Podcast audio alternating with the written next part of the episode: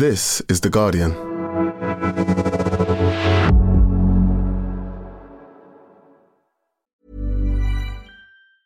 Tired of ads barging into your favorite news podcasts? Good news. Ad-free listening is available on Amazon Music for all the music plus top podcasts included with your Prime membership. Stay up to date on everything newsworthy by downloading the Amazon Music app for free or go to amazon.com slash news ad free.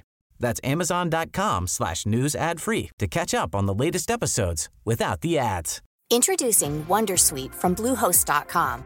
Website creation is hard, but now with Bluehost, you can answer a few simple questions about your business and get a unique WordPress website or store right away. From there, you can customize your design, colors, and content. And Bluehost automatically helps you get found in search engines like Google and Bing. From step-by-step guidance to suggested plugins, Bluehost makes WordPress wonderful for everyone. Go to bluehost.com/wondersuite. The Guardian Archive long read.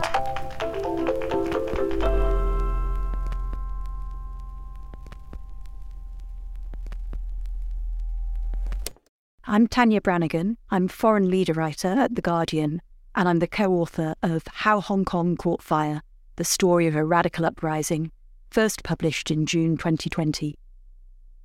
I spent seven years as The Guardian's China correspondent based in Beijing, and it was always very obvious that the promise that Beijing made that Hong Kong's freedoms and way of life would be maintained until 2047 after the handover just wasn't going to be maintained, that that wasn't going to happen. We saw this eating away, really, of its autonomy in ways large and small. But we were always told, not just by outsiders, but actually Hong Kong people themselves, that it was a apolitical place, that people were conservative, that they were apathetic, that those people who were prepared to stand up were really a minority. And so, what was really striking was to see, firstly, how quickly that change began to happen from a sort of gradual tightening of the grip by Beijing to a much more abrupt exertion of control as it realised that there was resistance there.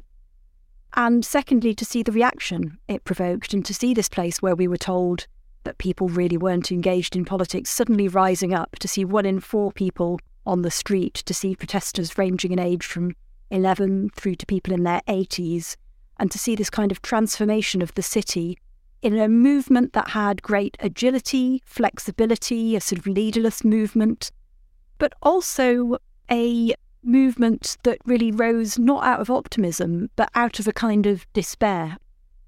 The striking thing looking back upon this is just how much worse things are now. I mean, they looked pretty dark in 2020, but almost all of the leading figures that we spoke to in this piece have either fallen silent or, in many cases, are actually in jail, like Joshua Wong, Claudia Mo. Martin Lee got a suspended sentence. He's a lifelong democracy activist. He's now fallen silent completely.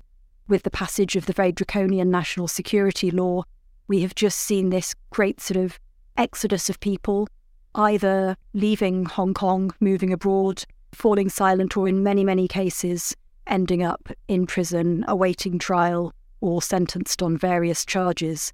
And it's really striking to see that the culture and the ideals that people were trying to keep alive are themselves really now forbidden. So last year we saw five speech therapists convicted over producing seditious publications because they'd written this children's book which the prosecution said this is clearly an analogy for mainland rule in Hong Kong and a sort of rejection of mainland sovereignty because it told this tale of sheep rebelling against these wolves who'd come to their village. This year, we actually saw two men arrested simply for owning this children's book, as remarkable as that might sound. So the shift has been astonishing.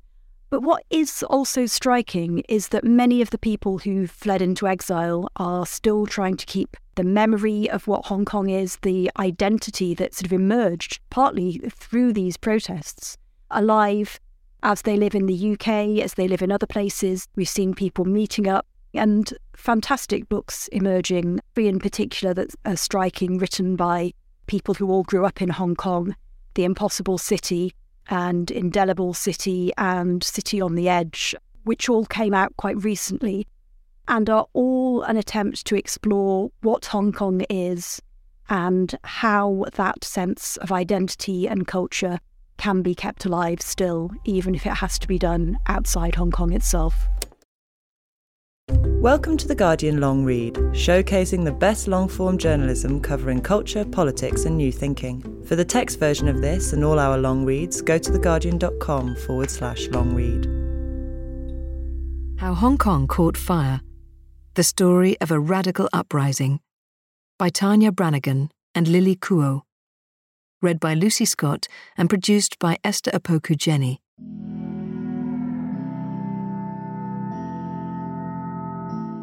On the 4th of June 2020, as darkness enveloped Hong Kong, thousands of people broke through barricades and slipped into the tree lined Victoria Park in the heart of the city. Shielding their candles from the wind and carefully sitting one metre apart, they filled the length of the open space. The annual Tiananmen Square vigil had been banned, with police citing coronavirus concerns. But Hong Kong was determined to mark the anniversary as it always has for three decades, the city has been the only place within China where the massacre can be publicly remembered. The commemoration is by far the world's largest, but also its most vulnerable. Its tiny flames speak to the endurance of hope and memory and to their looming extinction. When the People's Liberation Army massacred hundreds of demonstrators in Beijing on the 4th of June 1989, the response in Hong Kong was overwhelming one million or more residents marched in mourning. People from across society, clergymen, activists, cantopop stars, business people, foreign diplomats, even triad gangs, worked together to smuggle most wanted student leaders off the mainland and to safety. It wasn't just horror and sympathy that Hong Kongers were feeling in 1989, it was foreboding. The British colony was due to be handed back to China eight years later, and in the days before the killings, as rumours of an impending crackdown spread, local activists had held signs warning Today China, tomorrow Hong Kong. By that point, the Chinese and the British had already made the handover agreement that would come into effect in 1997. Hong Kong would be allowed to maintain its autonomy and way of life for 50 years, until 2047, under the formulation known as One Country, Two Systems. It was a fudge, probably the best outcome achievable under the circumstances, a binding international treaty, but one that everyone knew was essentially unenforceable should China break its pledge. About half a million people left between the signing of the deal in 1984 and 1997. Prince Charles, who attended the handover ceremony, wrote after his departure Thus we left Hong Kong to her fate, and the hope that Martin Lee, the leader of the Democrats, would not be arrested. Yet at the time of the handover, the fear in Hong Kong was matched by a certain excitement. One supporter of the current protests, Lee, who is 71 and came to Hong Kong as a teenager from Guangdong, popped two bottles of champagne to celebrate. One to say farewell to Britain and one to welcome the People's Liberation Army to Hong Kong, he remembered. As a child, Lee had witnessed the mass famine caused by the Great Leap Forward and the chaos of the Cultural Revolution but now he felt hopeful. We expected tomorrow to be better. We're Chinese people, not just Hong Kongers, he said. As the handover passed and life in Hong Kong appeared to be continuing pretty much as promised, sympathy for the mainland grew. China's years of double digit growth brought economic rewards to the region, and optimists hoped that its ongoing economic liberalisation would, over time, bring political change too the mainland might become more like Hong Kong. In 1997, one in five Hong Kongers identified as Chinese. Ten years later, one in three saw themselves that way.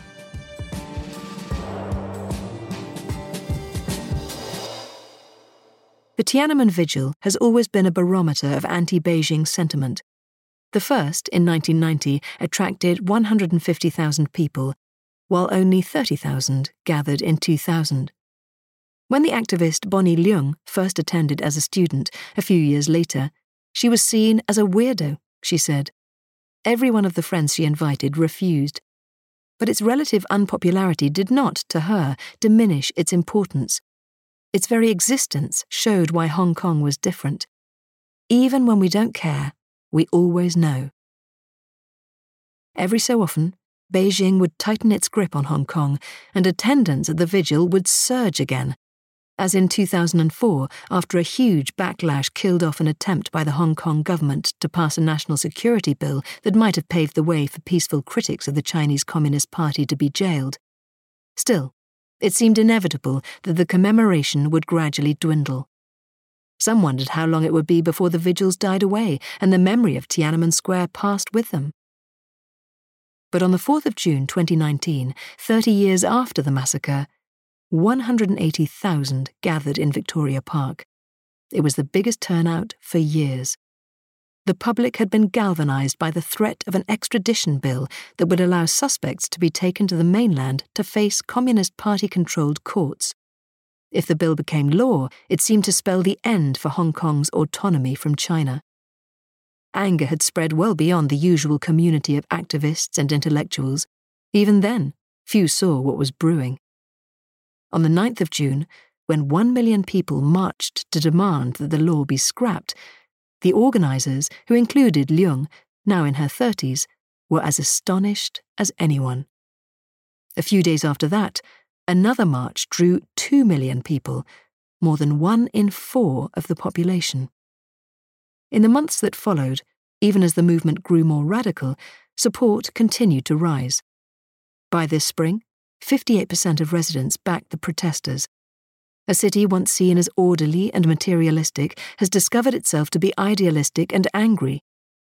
In the past year, police have arrested more than 8,000 protesters, including children as young as 11 and pensioners as old as 83. Demonstrators and police have fought pitched battles outside shopping malls, government offices, police stations, and the international airport. We don't have any choice but to fight. We have to try to do something, said 25 year old Kelvin Chan, sitting alone near the waterfront of Victoria Harbour as dusk fell. It was a Sunday in early August, nine weeks into the protests. Chan, in a loose black t shirt and a face mask that barely covered his face, did not look ready to fight but said he was waiting for the battle that would inevitably take place once the police arrived. Protesters nearby made a barricade outside the Intercontinental Hotel as curious guests watched from the stairs. Like many of his generation, Chan believed that soon he would no longer have the chance to attend protests like these. In the future, 2047 or earlier, I think China will brainwash Hong Kong people. China wants to control Hong Kong, he said that future is arriving more abruptly than anyone anticipated. Late on the 21st of May, China's national legislature announced plans to impose an anti sedition law on Hong Kong, going even further than the bill shelved by the Hong Kong government 17 years ago and the subsequent extradition law. Hong Kong as we know it is finally dead, said Claudia Mo, an opposition lawmaker and long-time pro democracy campaigner. This is the start of a new but sad chapter for Hong Kong. The new legislation will give the government the power to silence critics and dissidents through vague charges of subversion and to install Chinese national security agencies in the city. The nature of the move is as alarming as its content. It sets a precedent of Beijing forcing unpopular legislation on Hong Kong, which, under the terms of the handover, was promised a high degree of autonomy Days later, police announced that they were banning the Tiananmen Vigil, citing COVID 19 measures. By then, the idea of a candlelit commemoration seemed to belong to another Hong Kong, to the restrained, almost genteel activism that endured for so long. But Tiananmen's legacy persists, even among young protesters who have grown dismissive of the vigil over the years. When unrest reached its height last autumn, with Molotov cocktails arcing over roads and tear gas grenades bouncing off the tarmac, graffiti appeared on a wall in the centre. Is it our 4th of June, 1989, now?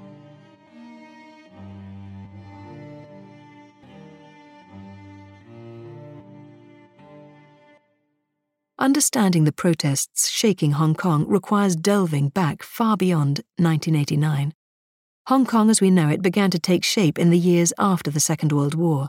In just a decade, the population quadrupled to about 2.5 million, as former residents who had escaped the brutal wartime Japanese occupation returned, and mainland Chinese fled across the border to escape the civil war between the nationalists and communists, and after 1949, the beginning of the Communist Party rule.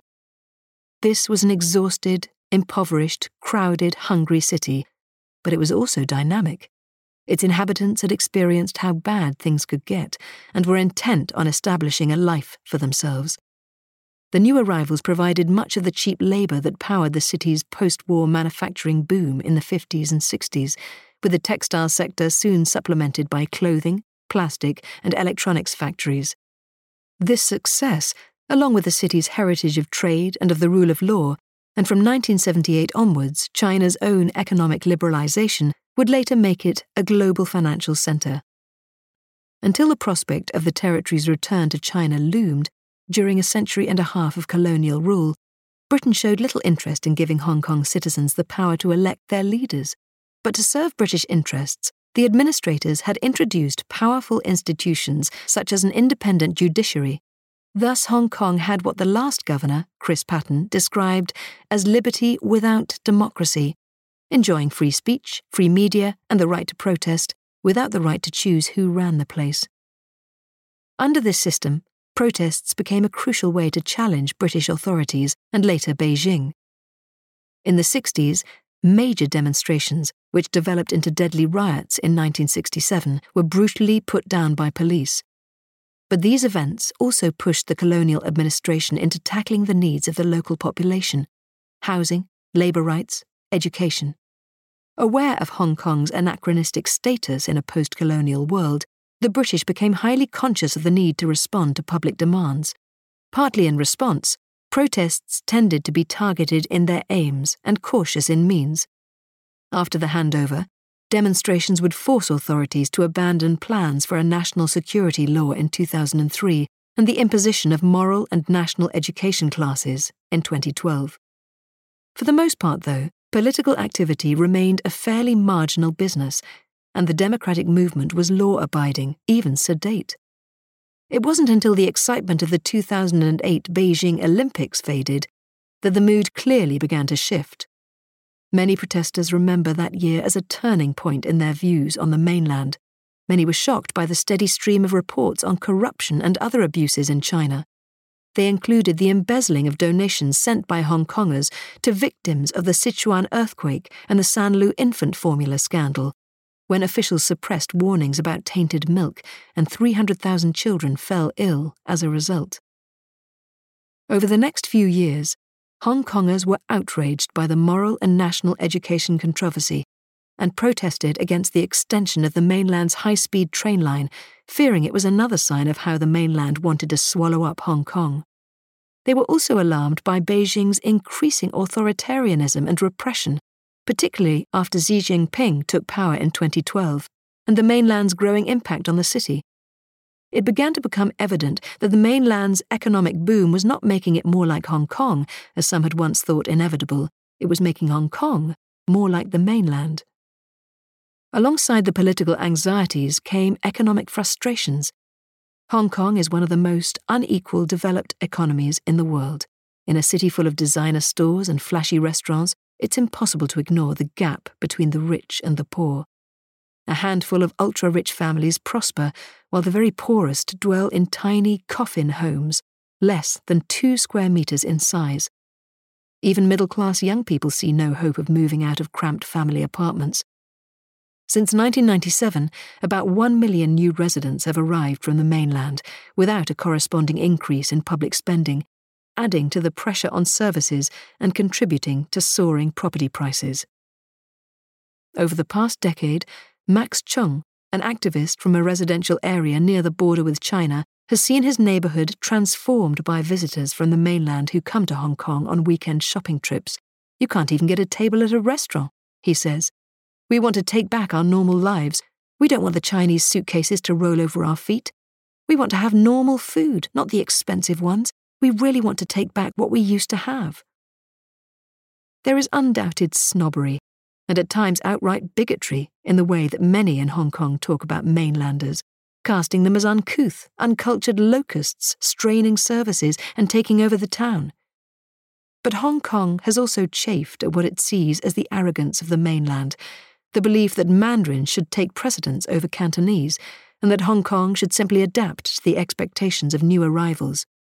They think, I give you money, so I am the boss. So they can be rude. They can do anything they want, said Jay, a 21 year old student. Like many activists, he preferred not to give his name. The hollowness of liberty without democracy has become clear to all Hong Kong's 3.8 million voters can choose district councillors to handle matters such as bus routes, but the city's chief executive is elected by a committee of only 1,200, composed of representatives from business and other groups, as well as elected legislators. The system ensures that the successful candidate is Beijing's candidate. It has also traditionally given the wealthy a big say in choosing the leader, in a society where a tiny number of tycoon families already have disproportionate power, owning everything from supermarket chains and insurance firms to utility companies and housing. Beijing has now begun to accuse the same oligarchs it once relied upon of being greedy. It sees the protests at root as an economic problem, seized upon by troublemakers and hostile foreign powers. But the trade off that the party has offered on the mainland material security in place of political freedoms does not attract Hong Kongers. People don't believe they're getting a decent economic deal, and they see political space as a right, not an optional extra.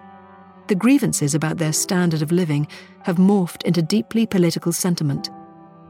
Over time, as discontent grew, so did the number of protests. In 2004, there were 1,975 protests in Hong Kong. By 2015, that had risen to 6,029. Tactics began to diversify. Attendance at the Tiananmen vigils began to rise. The friends, who once snubbed Bonnie Leung, now called her and asked if they could go together.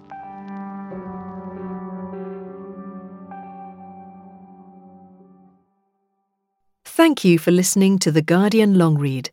We'll be back after this.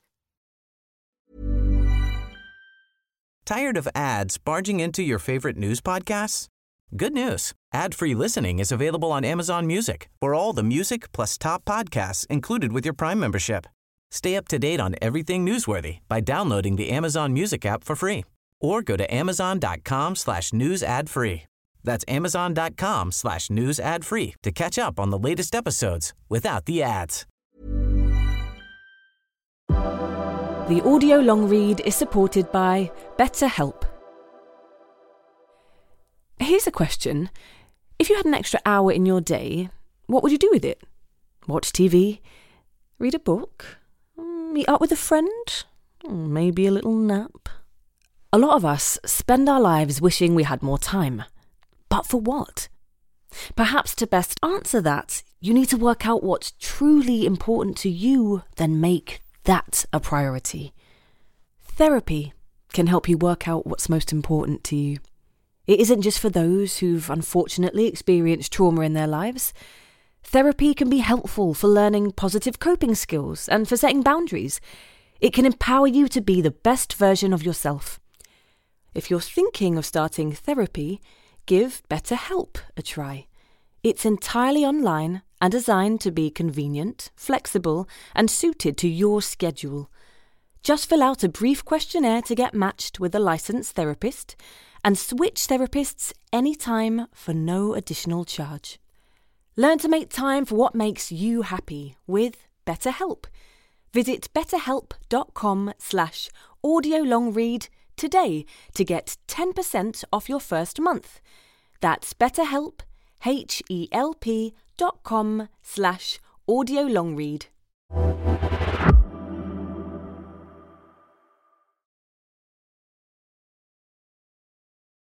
Welcome back to the Guardian Long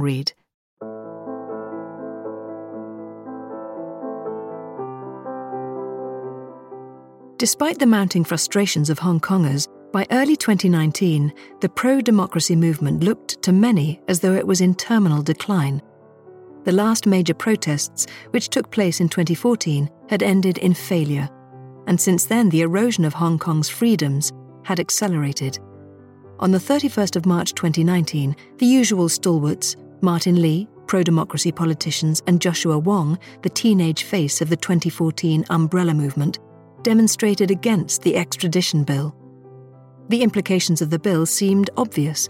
If Hong Kong's residents could easily be extradited to face the party controlled mainland legal system, did two systems really exist anymore? It looked like a death blow to Hong Kong's autonomy. Yet recent history had showed the severe costs of challenging Beijing. The crowd totaled just 12,000. To understand the movement that has taken shape over the past year, you need to understand its relationship with its predecessor, the Umbrella Movement. Those protests also centred on a demand for real universal suffrage, electrified the city, and grabbed international attention. But they did not achieve their goals, and today many scorn the earlier movement as timid and unserious. After Umbrella, I felt totally disappointed in Hong Kong people, said Jay, the student. I was there on the 28th of September 2014. I was shot by tear gas and pepper spray. The next day, people were singing songs like it was a carnival, so I think they're hopeless. From 2014 onwards, Beijing did everything it could to crush the possibility of another umbrella movement. Members of the Democratic Legislative Council were disqualified from the parliament. Independent bookshops disappeared, while five booksellers dealing in salacious titles about China's leaders were kidnapped and transported to the mainland. Hong Kong University rejected the highly regarded human rights scholar Johannes Chan for a senior position after pro Beijing newspapers waged a campaign against him, increasing concerns about pressure on academia. The umbrella movement leaders were jailed. The best known, Wong, warned that Beijing's encroachment had already diminished one country, two systems to one country, one and a half. The defeat of the umbrella movement had looked to most like an end, not a beginning. In retrospect, it was the moment when many Hong Kongers started to believe that polite protest wouldn't work. For people like Jay, the umbrella movement has been a useful example of what not to do. Those protests demanded universal suffrage. This time round, they are primarily a stand against the erosion of rights. Those had charismatic leaders.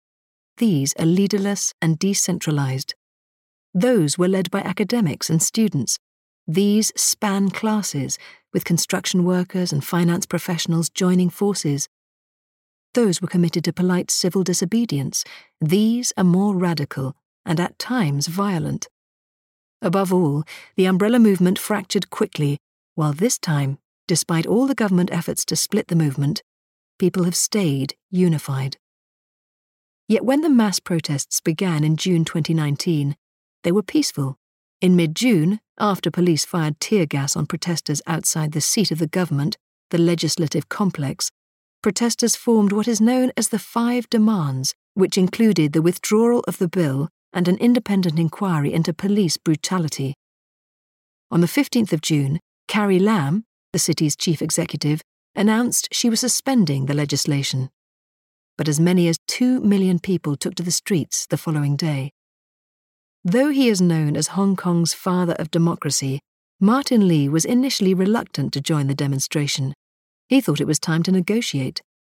I would have liked the movement to stop, he admitted when we met last autumn at his wood panelled chambers in central Hong Kong, where a bust of Winston Churchill stood on a shelf. In the end, he concluded he should march because the bill had been postponed rather than scrapped and might yet be revived. Lee embodies the city's tradition of courageous but pragmatic, cautious activism. But he, like so many in the city, found himself swept along by the tide. Others in the movement began to adopt more radical tactics, storming the Legislative Council on the 1st of July. Harsher police crackdowns spurred further protests as demonstrators escalated in response. Authorities refused permission for rallies and police violence intensified. Officers arrested bystanders for heckling them, drove vehicles directly at protesters, and fired at journalists, in one case leaving a woman blind in one eye. Thugs were unleashed upon protesters and prominent activists, leaving them bloodied and beaten. In August, protesters paralysed the airport, forcing thousands of flights to be cancelled as police began to use live rounds. On the 1st of October, China's National Day, a police officer shot a 21 year old student in the chest, while across town, a middle aged man arguing with protesters was set on fire. The government invoked the Emergency Regulations Ordinance, awarding itself draconian powers. In November, universities were turned into fortified camps for protesters, leading to a 12 day siege. Hundreds have been charged with the vaguely defined offence of rioting, which can carry a 10 year prison sentence, and more than 1,000 children have been arrested. If the protests were initially motivated by fear about Hong Kong's future, as they continued, a new sense of identity and community formed. It was evident in the flash mob performances of the new anthem, Glory to Hong Kong, held in the shopping malls that once seemed to epitomize the city's individualism and devotion to consumption. It was evident, too, in the networks that formed to provide mutual aid, from feeding activists to treating the injuries of protesters who were too afraid of arrest to go to hospital. These networks would find new purpose when the coronavirus reached Hong Kong. While the government dithered, the people took action, tracking cases and warning of apparent hotspots, distributing masks to the poor and elderly. The sheer inventiveness of protesters helped to maintain a movement that most expected to fizzle out within weeks. The Hong Kong Way, a 30 mile human chain that stretched across the city in late August, revived the spirits of supporters. Other actions had a concrete effect. The landslide for pro democracy candidates in November's local elections didn't just send a message to Beijing. District councillors are among the few allowed to vote for the chief executive potentially giving pro Democrats a greater say in who replaces Lam. It was followed by a surge in the formation of pro democracy trade unions. For Helen, a protester in her late 20s, the past year has redefined how she sees Hong Kong. We valued economics over a lot of things before, she said. This time around, you see that people care for freedom and rights over economics. We found out how much we love this place While most protesters remained peaceful, a significant number started to adopt more extreme tactics, attacking Chinese state owned businesses and companies seen to sympathize with the government. In a few cases, they assaulted locals sympathetic to Beijing. One man was killed by a stone thrown, seemingly by a protester, in a clash. Along the route of a march in September, someone had scrawled under a bus stop, Today, Xinjiang, tomorrow, Hong Kong. To outsiders, it might have seemed incredible to compare the still largely rural region of Western China, which is kept under extraordinarily repressive security, to this cosmopolitan global financial centre, still by far the freest part of China. Protesters saw Xinjiang as a warning. If they did not take a stand now, they would never be able to do so. People were fighting not to win, but because they knew what losing meant. Many young protesters speak of a willingness to die for the cause, writing wills and last messages for their families to find. There is some part of me that has changed, says Nico Cheng, 22, a nursing student who volunteers as a medic. For months she has been prepared to be arrested, sacrificing her future. And at the height of the protests in the summer, she was ready to die if that would help to expose the brutality of the police. If you have been to the front line once, you feel that everyone surrounding you loves Hong Kong so much and they are willing to do anything for it, she said. All of them have already given up their future to be here. After that, you can't go back to being a normal person again. You can't just watch, she said. Though there is no doubt that protesters have been violent, there is widespread suspicion in the movement, rightly or not, that undercover officers have acted as agents provocateurs there is also fury that no police have been held responsible for outrages. Before the protests, just 6% of the population said it had no trust in the police. Now, more than half report zero trust. The population is traumatized and exhausted. A study by the University of Hong Kong suggested that one in three adults had symptoms of post traumatic stress disorder, comparable to rates in conflict zones. This may underestimate the extent of the problem, since only those over 18 were surveyed, while many protesters are younger. As support for the movement has intensified, so has opposition to it. A large chunk of the population, not only recent arrivals from the mainland, is equally passionate in rejecting the movement. Friends have fallen out. Parents have kicked out activist children. Helen, the protester whose view of Hong Kong has been transformed by the protests, hadn't spoken to her father for months, even though they live in the same small flat. He couldn't understand how irresponsible she was being. She couldn't understand how a man who had swum across the sea to escape Mao's China had become so loyal to Beijing. The rallying cry for Helen's generation has been Liberate Hong Kong, revolution of our time. Now some have become supportive of the idea of full independence from the mainland, even if they believe it unrealizable.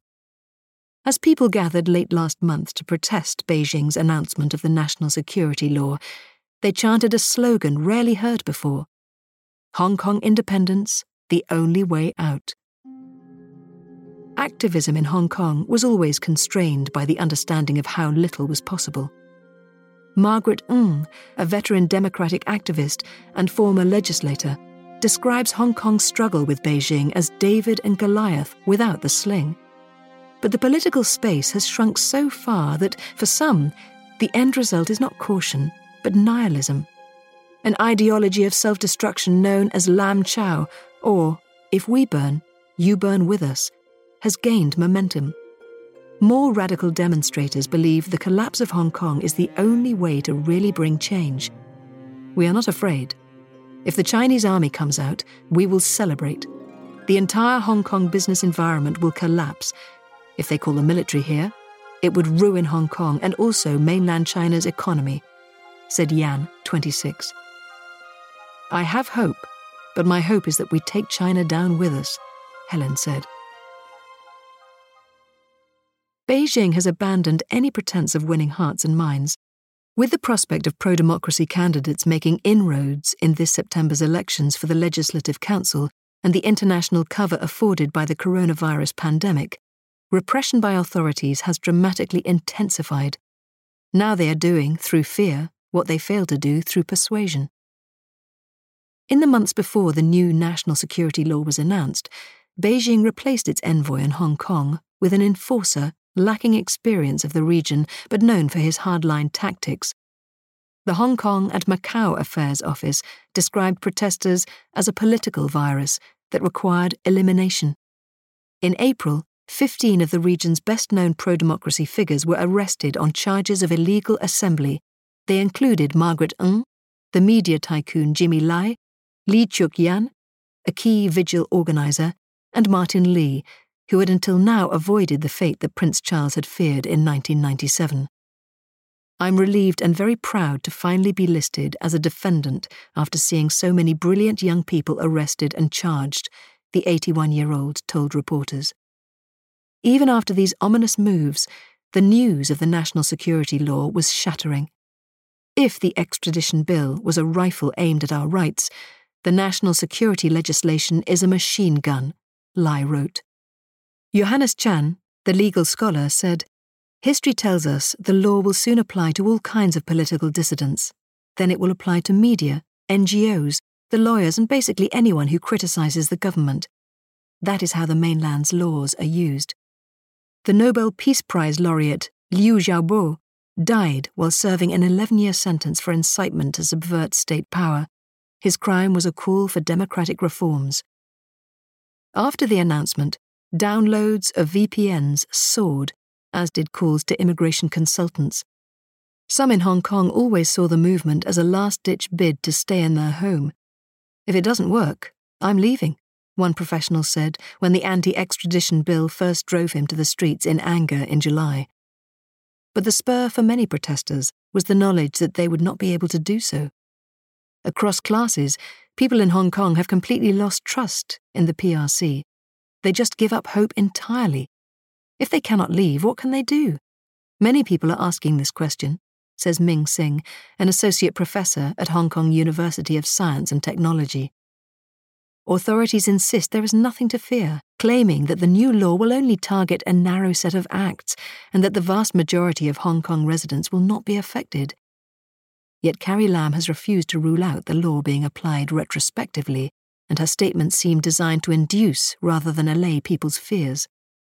we are a very free society, so for the time being, people have the freedom to say whatever they want to say, she told reporters in May.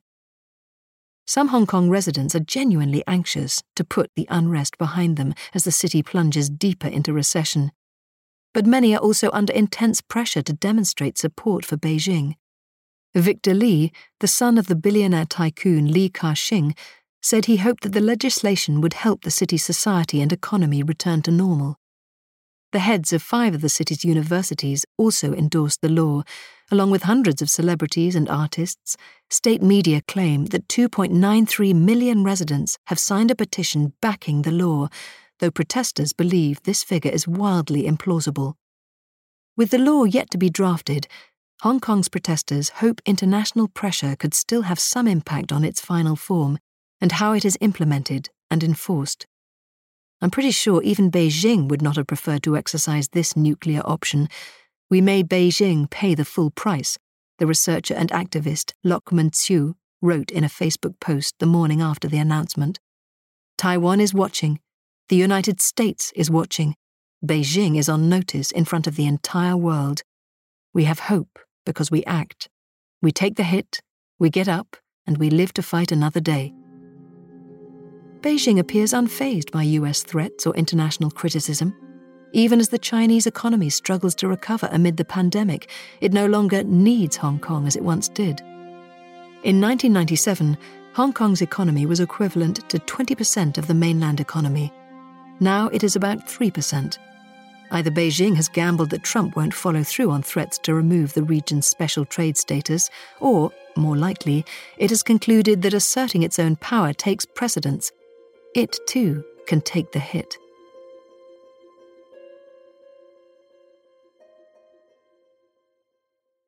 Though the fear in Hong Kong is palpable, resistance has not yet disappeared. This year has seen a marked shift to what political scientist Edmund Cheng calls everyday resistance, such as trade unionization and the yellow ribbon economy, supporting only local businesses that back the protests. This is what opposition might look like in the long term. The Tiananmen commemoration, too, is evolving. Despite the ban, thousands of Hong Kong residents descended on Victoria Park. Others held vigils throughout each of the city's districts. You can seal the park, but you can't seal people's hearts, said Han Dongfang, a labour rights activist who led protests in Beijing in 1989. For many, this year's commemoration was no longer just about those who died in Beijing, but Hong Kong's struggle the usual slogans calling for the CPC to reckon with the massacre were drowned out by chants of the protest movement, as well as newer slogans calling for independence One Nation, Hong Kong. The crowd included the older generation and young activists who now see the events of 1989 as a warning. If we don't do something now, maybe someday Hong Kong will become like June the 4th, said Zach Ho, 18, who attended a vigil near his home before rushing to join the main one in Victoria Park. We saw how the tanks rode over students. That's the real picture of how evil the Chinese regime is. We have to remind Hong Kongers that maybe that's the future of Hong Kong. The massacre and the vigils to commemorate it planted the seeds for today's Hong Kong. The understanding of what is at stake and the sacrifices that may be required to defend it. The CPC drew its own lessons from the events of that year not just Tiananmen, but the collapse of the Soviet Union. It learned to avoid a bloody crackdown if you can help it. The costs are too high. But also to avoid concessions and to hold on to political power at all costs. Will Hong Kong ever see another mass commemoration of 1989? I think it will be one of the things that they really want to get rid of, said Leung. It is totally peaceful. We hold candles, we do nothing but mourn, and be the guardians of the truth. But the idea is so threatening to the Communist Party. It echoed her earlier remark that Hong Kongers knew even when they didn't care, not just about 1989, but about all the events that had followed in its wake, as mainlanders could not.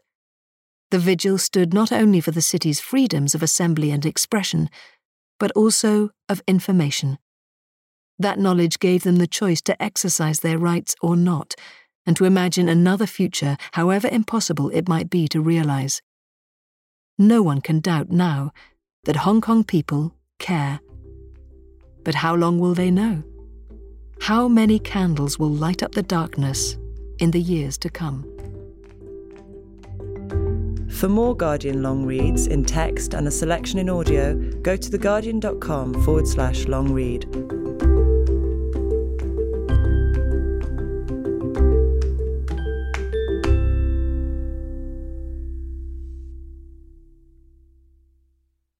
This is The Guardian.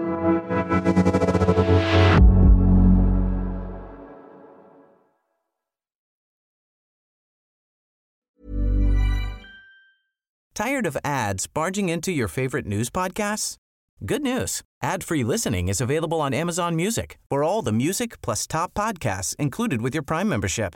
Stay up to date on everything newsworthy by downloading the Amazon Music app for free or go to amazon.com slash news ad free. That's amazon.com slash news ad free to catch up on the latest episodes without the ads. Join us today during the Jeep Celebration event. Right now, get 20% below MSRP for an average of 15178 under MSRP on the purchase of a 2023 Jeep Grand Cherokee Overland 4xE or Summit 4xE. Not compatible with lease offers or with any other consumer incentive offers. 15,178 average based on 20% below average MSRP from all 2023 Grand Cherokee Overland 4xE and Summit 4xE models in dealer stock. Residency restrictions apply. Take retail delivery from dealer stock by 4 1. Jeep is a registered trademark.